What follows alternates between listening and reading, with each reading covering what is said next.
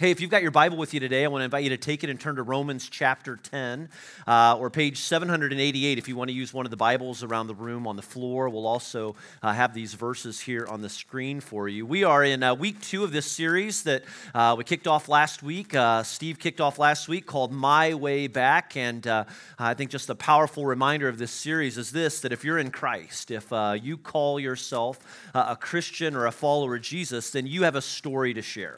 there is a story of God's powerful work in your life. It's a story of moving from the darkness into light. It's a story of uh, struggle and grace. It's a story of meaning and purpose. It's a story of having been lost, but you are found uh, and rescued by the power of Jesus Christ. It's the story of how you found your way back to God. And in this series, we're challenging you uh, to tell your My Way Back story. We're talking about the importance for every single one of us of just going out each day and sharing the story of Christ's work and power in our lives because it's a story that needs to be shared. And to help uh, model this along the way, we've asked several folks from Genesis to just let us capture their My Way Back story uh, the story of Christ's work in their life. And last week you got to hear a powerful story uh, from someone from our church, a guy by the name of Trent. And uh, this week I want you, I'm excited for you actually to hear the story of my friend Josh. And uh, we recorded that recently, so check this out. When I was a kid, I grew up in a Catholic home, went to church, but uh, didn't really understand I partied a lot when I was younger. I started doing drugs and alcohol at a young age. Um, I ended up becoming a father at a really young age. I ended up marrying uh, my older girl's mother when I was around 21. She took my girls and left about seven years after we had been married. Uh, it was probably the worst time of my life was I was at rock bottom, uh, just staying afloat with whiskey and being alone. During that season uh, in my life where I was constantly uh, drinking, and it's when I was out at a bar and I met my wife Jamie. We've been inseparable pretty much ever since. Uh, we were invited on Easter of 2015 to uh, check out Genesis with her uh, parents. Her dad had uh, invited me several times, so I thought this was a, a good opportunity to come. Uh, Easter holidays are always a, a, good time for new beginnings.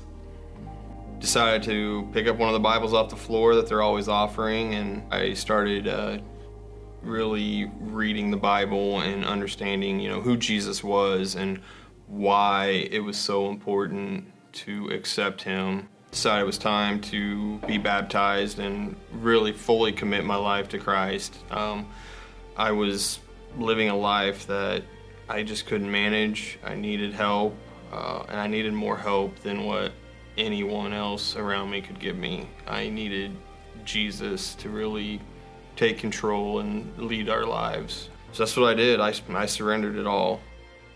My uh, life has done a, a 180. Uh, our lives have changed drastically, and my kid count has went from uh, four children to eight children, which is you know all because of God. I changed my degree in school from IT to ministry. I you know I feel God wants me to learn as much as I can to be able to teach others everything that you know He needs me to teach them. I don't know where I'd be without Jesus, and I'm just so glad I found my way back to God. I'm Josh Scheider, and this is my way back.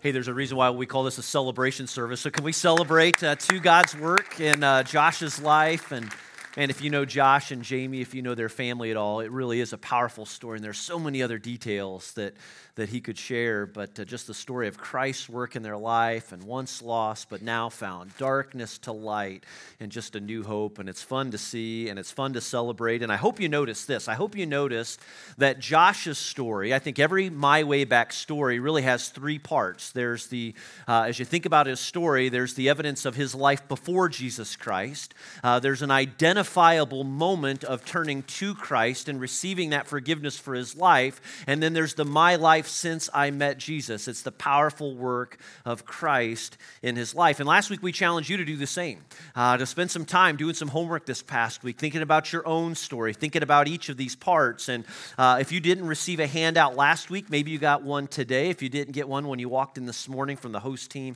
I hope you'll pick up one of these uh, before you go because the goal here is with this series and the challenge really is is we'd like everyone all right? If you're in christ if you call yourself a christian to spend some time thinking about your story and to spend some time writing it out and answering these questions because really here's the big goal. The goal is to be able to share it in two minutes or less like, what if you just had two minutes with someone, whether it be on an elevator ride or somebody that you bumped into at the store, or you know, someone you just had a, a couple of minutes with? Could you tell your story of coming to Christ in two minutes or less? And can you explain, hey, here's where my, my, what my life was like before I met Jesus, all right? Here, here's what's going on with me. Or if you grew up in the church, but there was a big change in life for you, what was your life like before you got serious about following Jesus? And then there's the question of how did you meet Jesus? Like, what was that turning point for you? Was it a, a friend or a family member or a neighbor that led you to Christ? Did you go through a hard time and then God found you in that, all right, and brought you out of that? Or did an, ex, an experience really just inspire you to get serious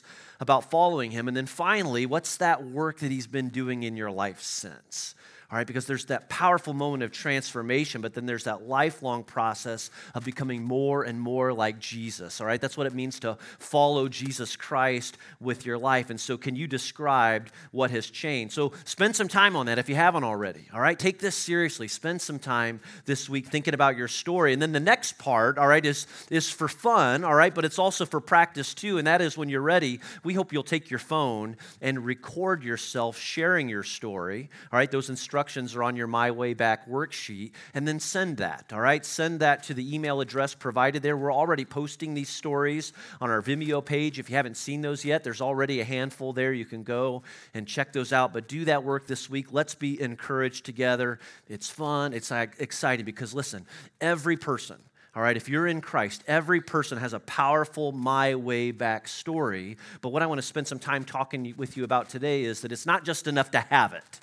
All right, it's not just enough to identify that story in your life, but there's something that God wants from each of us when it comes to sharing that story with others. And we're going to see that here in Romans 10. Let's pick up this morning. Let's start here for just a second, then we're going to turn over to, to another place in the Bible. But Romans chapter 10, starting in verse 9. This is actually from the New Living Translation. So if you're reading from the Bibles in the room, this might sound a little different. But look what the Apostle Paul says for us as Christ followers. He starts off by reminding us this He says, If you open openly declare that Jesus is Lord and believe in your heart that God raised him from the dead, look what he says, you will be saved. For it is by believing in your heart that you are made right with God and it is by openly declaring your faith that you are saved. He says, as the scriptures tell us, anyone who trusts in him will never be disgraced. Jew and Gentile are the same.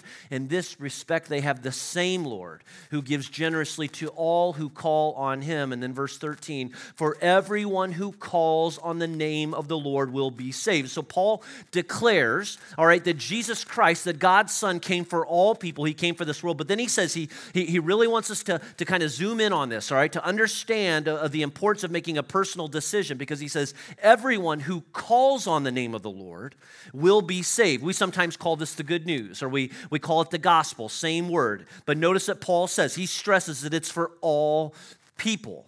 But then Paul's going to raise three questions that as Christians, as Christ followers, we must consider. All right, and what I'm praying today is that God would move in your heart to consider these questions and how they apply to even your own life for every single one of us here today. Look what he says in verse 14. He asks three questions. Number one, he says, But how can they call on him to save them, all right, unless they believe in him? All right, and we could preach a whole message on that. But look at the second question. And how can they believe in him if they have never heard about him? So we could spend a lot of time talking about this one too, but here's what we're going to focus on today. Look at this third question. He says, And how can they hear about him unless someone tells them? Write this down in your notes this morning if you're following along. How, how can they hear about him unless someone tells them? How can they hear about him unless someone tells them? Now, think about this. Think about, for, especially for, if you're in Christ today, how, how did you come to know Jesus? Like, what was that process like for you? Did someone tell you, maybe a, maybe a friend, maybe a neighbor, maybe a coworker or something? Maybe it was your spouse or maybe a, a, a pastor. Who, who shared the good news of Jesus Christ with you? Like, I was thinking about my own life this past week and thinking about the role my parents played uh, in that for me uh, as a very young, uh, young boy. Uh, I, I, think about the pastor of the church that I grew up in, Pastor Gary. I think about the, the youth pastor in my church, uh, Jeff, and uh, just his work in my life. I think about my Sunday school teachers. That's what we used to call it, Sunday school. But I think about Mr. and Mrs. Larson and Mrs. McCall and Mr. and Mrs. Crozy and the, the role that they played in my life. Man, if you're serving in Gen Kids today, I want you to know you've got a role and a responsibility, all right? You've got an opportunity to influence kids as they influence me. But my church, for me, was so important important in me coming to Christ and choosing to follow Christ. And so Paul says, How can they hear about him unless someone tells them? The implication is they can't. That they, want, they, they can't. Uh, that if you and I don't share our stories, if we don't go out and do the work that God has called us to do, if we don't share the good news of Jesus Christ with others, do you know what happens? Nothing. Like the potential of nothing for some people, like it, it ends with us. Now, this is especially important to consider then that you and I have a role, that we have a part to play. And, and I think it's especially important because get this, we live in a day and age today where people far from God are less and less likely to come walking through the doors of our church on a Sunday morning. It's just true. It's just research that shows that people are less and less likely to do just that if they're not invited all right, if someone doesn't share with them. And that just raises the responsibility that you and I have when it comes to living out our faith and sharing our faith with others. And, and I'll, I'll add this I get, I understand the sovereignty of God, all right? God is a sovereign God. His will cannot be defi- denied on this world, but his, his, that means his plans can't be stopped. But it raises the question then are you an active participant in those plans, or are you a hindrance to the work and the plans of God. You see, every one of us has a powerful story, but the story, the power of your story will never be released unless you share it, all right? Unless you live your story out. Because how can they believe if they can't or if they never hear? How can they, they believe unless someone tells them? Or get this, could it be that that someone that God has in mind is you? What if someone coming to Christ? What if you're the someone in that story? That God has in mind that you will share the story of Christ's work in your life so that they might believe? Could it, could it be that He is waiting for you to be bold, to have compassion, to even have the courage to tell others, the people that God has put in your life, the story of what Christ has done for you, the hope that you have in Jesus Christ? Uh, turn over to Acts chapter 8, okay? So go back to the left uh, in your Bibles, if you would, to Acts chapter 8 or page 764 again, if you're following along the room. There's a, a story that I want to look at just very briefly that I think illustrates this so well. And uh, it's here in Acts chapter 8 that we meet a man by the name of Philip. Philip. Now, this is understood to be a different Philip than the, the Philip that followed Jesus, the Philip that is known as one of the, the, the disciples, all right? And, and so this is uh, what we sometimes refer to as Philip the evangelist or Philip the deacon because he's one of the seven deacons that was chosen to oversee the church in Jerusalem.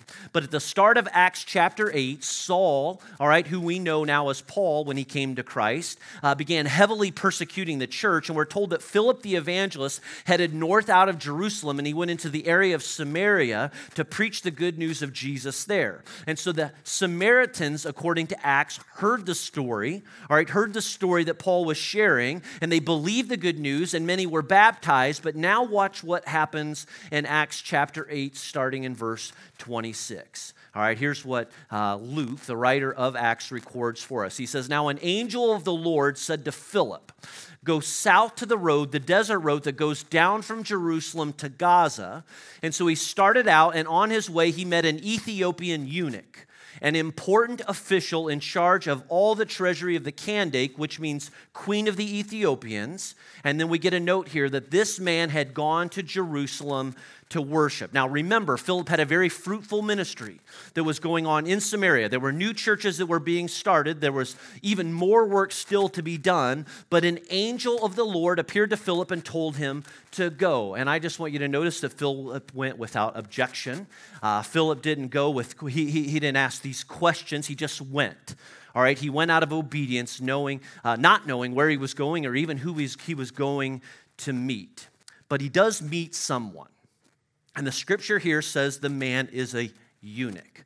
Now, traditionally, a eunuch was someone, hang with me, who willingly, I guess you could say, gave up his boy parts, all right, so as to assure that there was never any funny business on his part, all right, because he was operating within the inner chambers uh, of the kingdom, all right, of this particular kingdom in Ethiopia. And so uh, he, there was very high trust put on him. And so uh, we're told that he was in charge of the treasury, and so he was likely given this prominent position in the palace but at a hefty cost, right? And which just I, I, just got to thinking this, like, like how badly do you want the promotion? Like, you know, how how badly do you want a certain job that you're willing to sacrifice so much for? But uh, back to the, the text here. Again, the man uh, had gone to Jerusalem, this eunuch, to worship. So we can suppose that in some way he was at least familiar with Judaism, had converted to Judaism, uh, whatever the case. He had gone to Jerusalem to worship the God of Israel. And in verse 28, we read this. He says, And as he was on his way home, all right, he was sitting in this chariot, his chariot, reading the book of Isaiah the prophet, and the Spirit told Philip, Go to that chariot and stay near it. Now, remember, we talked a few weeks ago about listening to the Spirit's voice all right, and the obedience that follows or should follow. And again, it was an angel of the Lord that told Philip to go to this area, and he encounters this man from Ethiopia, and now he's getting further direction and prompting from the Holy Spirit to go near the chariot. Verse 30 it says, Then Philip ran up to the chariot and heard the man reading Isaiah the prophet. He asked, Do you understand what you're reading? How can I, the man replied, unless someone explains it to me? And so he invited Philip to come up and sit with him. Now, talk about low hanging fruit, right? Right, talk about being prepared for a moment. I mean, here's this man, he's reading the scriptures, he's trying to understand what they mean, and the Lord has someone in mind in Philip ready to share in this moment. Look at verse 22, 32. It says, This is the passage of scripture the eunuch was reading. He was led like a sheep to the slaughter, and as a lamb before its shearer is silent, so he did not open his mouth. In his humiliation, he was deprived of justice. Who can speak of his descendants? For his life was taken from the earth. And then look what happens in verse 34. The eunuch asked Philip, Tell me, please, who is the prophet talking about, himself or someone else? And then notice this. Then Philip began with that very passage of scripture and told him the good news about Jesus. Now, man, I wish, I wish we had more details here. I wish we had more information. I'd, I'd love to know what that conversation was like and what Philip told the guy. Like, what did he say? Uh, how, did, how did Philip incorporate even his own story of coming to Christ and trusting Christ in this moment, explaining what Christ had done for him and how he could do the same for this man? We don't get to see that, all right, but here's what we know because of Philip's faithfulness, verse 36 tells us that as they traveled along the road, they came to some water, and the eunuch said, Look, here is water. What can stand in the way of my being baptized? And he gave orders to stop the chariot. Then both Philip and the eunuch went down into the water, and Philip baptized him. Now, why is this important? Why is this so significant?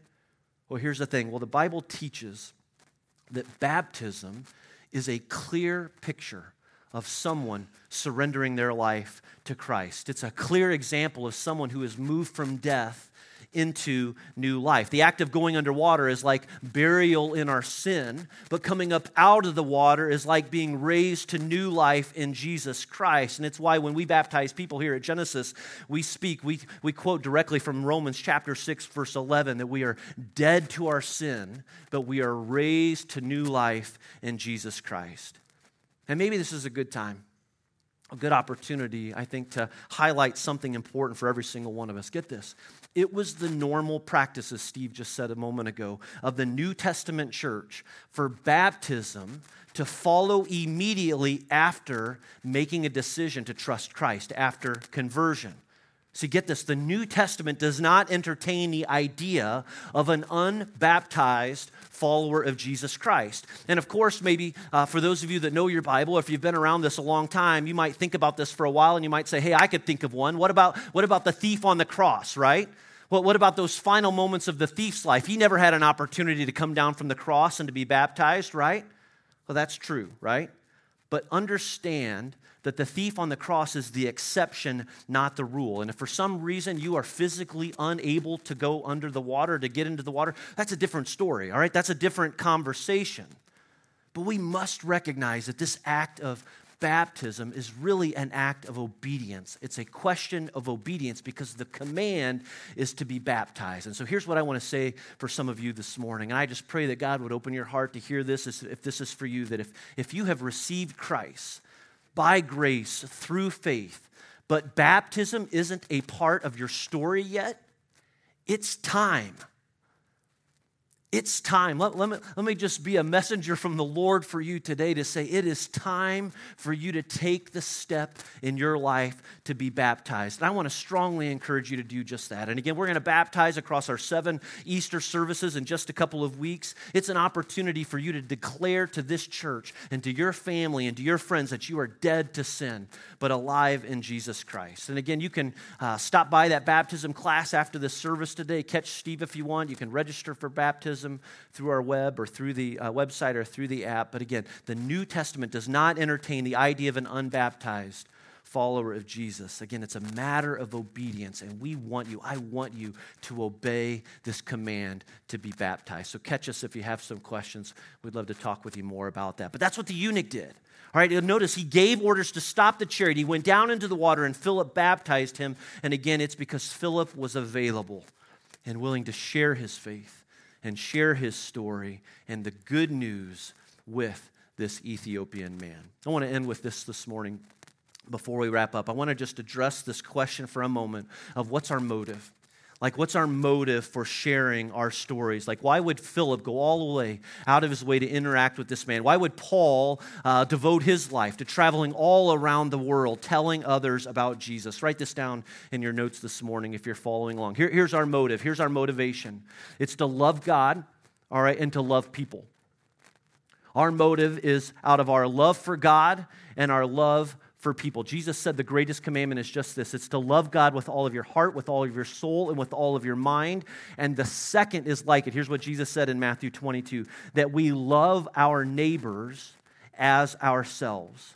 And so you could sum it up simply in that we love God. That's the first part of our motivation. But the second part is that we love people. And on a very practical level, then, this is what drives us. Our love for God is what drives us, or should drive us, to tell others about Jesus. It should be the fuel that propels us in sharing our stories. Again, that we would love God so deeply, all right, that we would love Him so deeply and so passionately that we would be obedient to his command to go out and make disciples, and we would love others so completely that we would break through then all of our insecurities, all of our fears, all of our this complacently to share the hope that is inside of us, the hope that has changed our lives forever.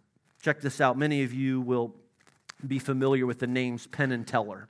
Uh, they're entertainers. They have an ongoing show in Vegas. And what you might not be aware of is that Penn has been very open about his views when it comes to religion. Uh, he, he's an atheist. He claims to be an atheist. And uh, you've maybe seen this before. It happened just a while back. But I, I was struck by a story that he shares about a Christian who came up to him after one of his shows one night and gave him a Bible and spent a little bit of time talking about his faith. All right. And later that night, after that show, Penn sat down down and recorded this message, which, again, maybe you have seen, maybe you haven't. Check out this short message of how Penn described that moment.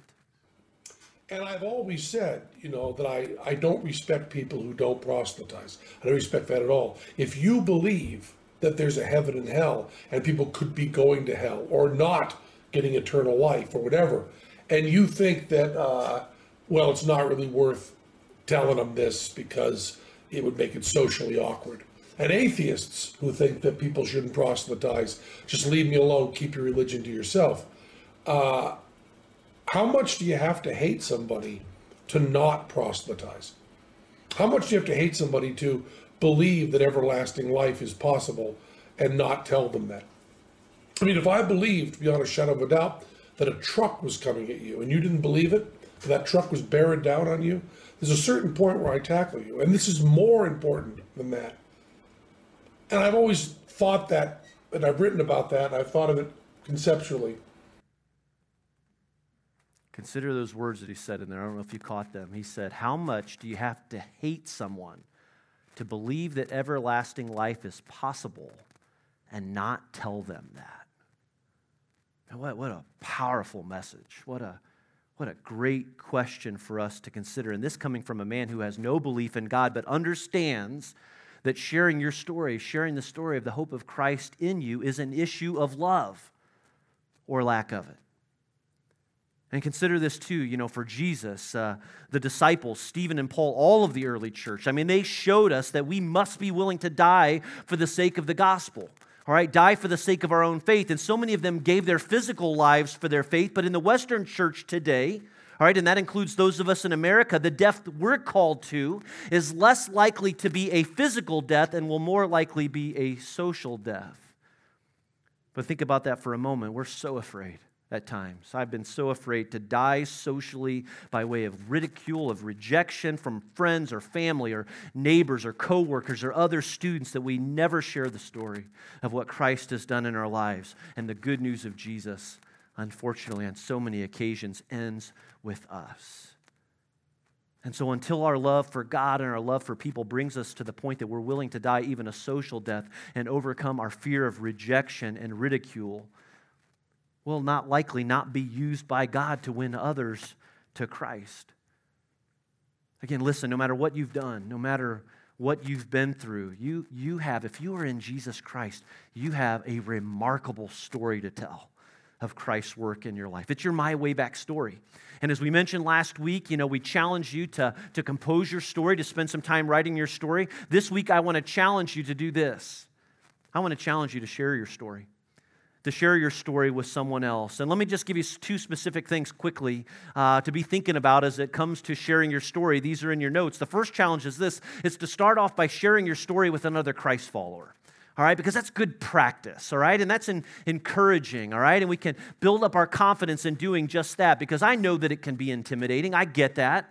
So let's get some practice by sharing our stories with others. And so share them together as a family around the table. Or maybe you've got a good friend that invited you today that you've been spending time with that you can share your story with. Work on it together. Or it could be an exercise that you take up as a connection group, even this week, to share your My Way Back story. But here's the second challenge, all right? I want you to recognize something. All right, Easter is coming. All right, we talk a lot about that. We've mentioned that a couple of times today. And just like Philip interacting with the eunuch here, we have a very unique opportunity in front of us because I believe still that Easter is one of those unique times when people who aren't typically interested in church, we heard that in Josh's story, are more than willing to attend a service at Easter. And so all of a sudden they become more receptive to an invitation. So here's the second challenge for you I want you to share your story with someone who is far from God to think about, to pray about sharing your My Way Back story with someone who is far from God. And like Philip, be, be faithful in this and be courageous when given that opportunity. And even if it seems a little scary, let's ask God for an opportunity like that. And when He provides it, Let's do that out of obedience and see what happens. And let's not forget again Paul's words, his questions in Romans 10 14, when he says, But how can they call on him to save them unless they believe in him? And how can they believe in him if they have never heard about him? And how can they hear about him unless someone tells them? And maybe this will help. Maybe cross out that word someone, not in your Bible, all right? But uh, maybe on your notes there, cross out that word someone and put your name in there. Let's make it personal. Put your name in there. How can they hear about him unless I tell them, unless Paul tells them? And then maybe, maybe even, maybe make it more personal. Cross out the word they. And maybe there's a name that already comes to mind for you of someone in your life who is far from God right now. And what's it mean to hear that person's name? And how can, you know, Tom hear about him? Unless I tell him. Again, could it be that that someone that God has in mind is you? And could it be that all he is waiting for is your boldness and your obedience and your courage to share with others, with lost people in your life, the good news of Jesus? Because that's what Philip did. Philip told this man from Ethiopia, and it changed his life and his eternity. But you know what's so cool about his story? All right, not only did it make a difference for this one man from Ethiopia, but there's actually reason to believe that it was much bigger than that. Like, get this, I, I found this in studying this past week. It comes out of the Zondervan commentary. And look what's recorded about this event and about about this Ethiopian man coming to Christ. Here's what Zondervan records. They said, Before his ascension, Jesus said that the disciples would be witnesses to the ends of the earth. Acts chapter 1, verse 8, right?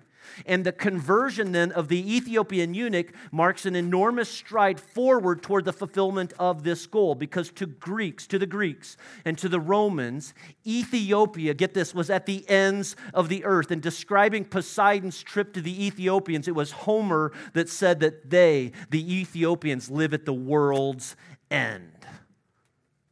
Do you catch the significance of this? Do you see what God is up to here? An early Christian tradition holds that the Ethiopian returned to his country and returned to his people at the end of the earth and full of his newfound faith in Jesus Christ.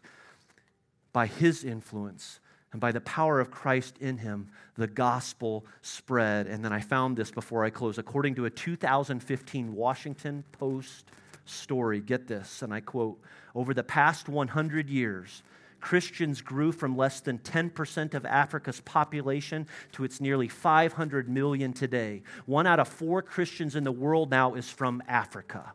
And the Pew Research Center estimates that it will grow to 40% by 2030. How cool is that? I've heard others say that Africa is the Christian center of the world today. It's no longer America, it's Africa.